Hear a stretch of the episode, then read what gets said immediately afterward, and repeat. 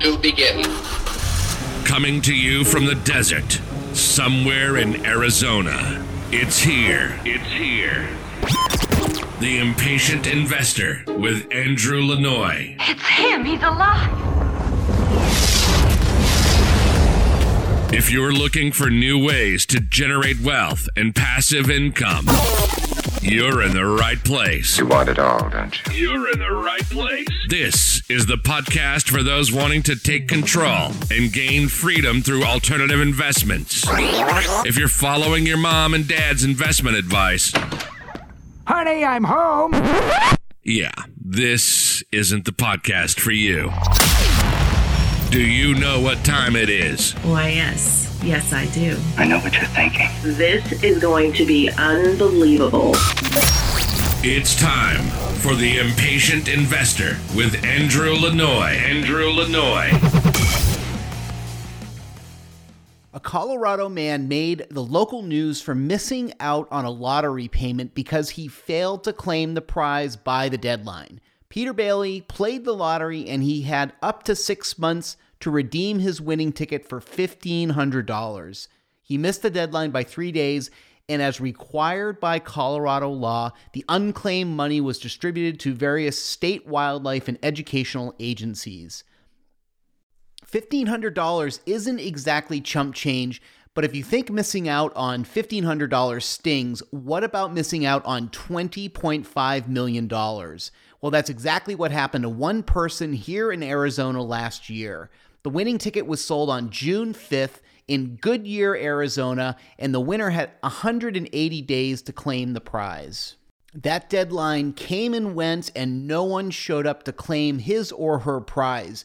Nobody even knows if the owner of the ticket ever realized they missed out on a fortune, but ignorance is probably bliss in this case. Sitting on the sidelines and missing out on a lottery prize not only stings psychologically, but the hard luck owner of the ticket also misses out on money that perhaps could have let them retire, spend more time with their families, donate to good causes, invest. You get the idea. I'm sure you can think of a million ways to spend $20.5 million.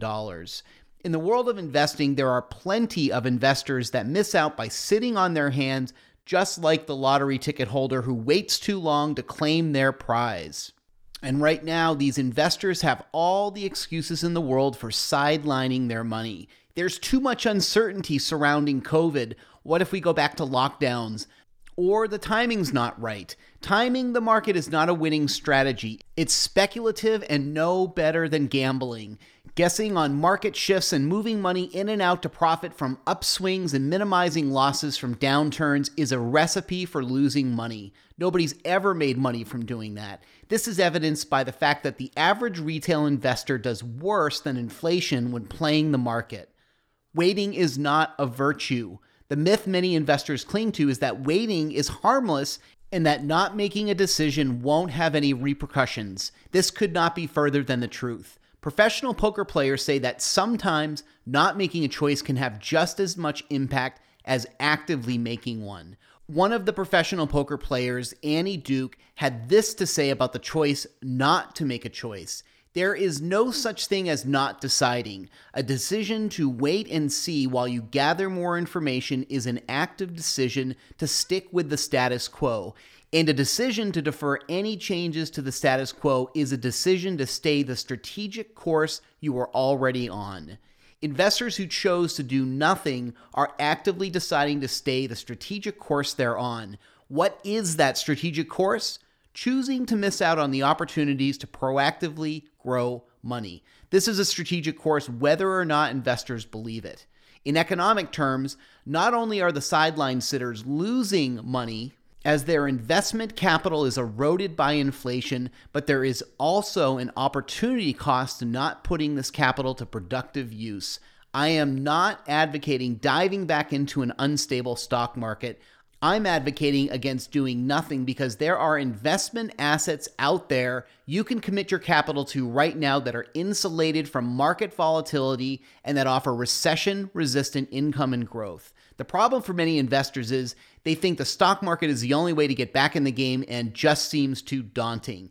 And that's what's stopping many investors from getting back on the road to financial freedom. What many investors who are suffering from analysis paralysis don't realize is there are other roads to financial freedom. Maybe it's time to pivot. Consider other investments. It's better to adjust than wait. If your goal is to generate long term wealth, then you should consider adjusting your asset allocation to assets that will help you accomplish your goal.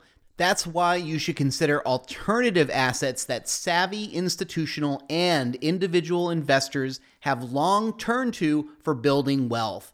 Assets insulated from Wall Street volatility that generate stable, consistent income and growth even in uncertain times like the ones we're going through right now.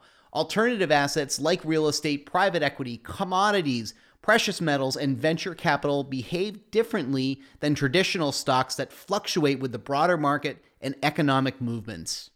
There are select alternative assets that are not only recession resistant, but thrive in one. One of those asset classes is affordable housing and specifically mobile home parks.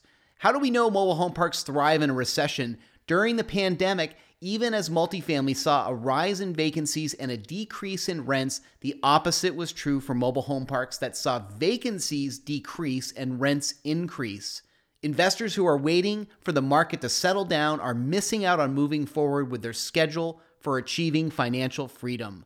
Don't wait for the broader markets to settle down. Pivot to markets like the market for affordable housing in the mobile home park space where income and appreciation are not only stable during a recession, but grow. The bottom line don't do nothing. If you're interested in learning more, go to stoptradinghours.com. This was The Impatient Investor with Andrew Lanoie. You'd do it again if you thought you could get away with it, wouldn't you? Visit theimpatientinvestor.com for more episodes and be sure to share this podcast. Now, don't tell me you're taking all this seriously. No, seriously. Seriously. Go share it and rate it on iTunes today.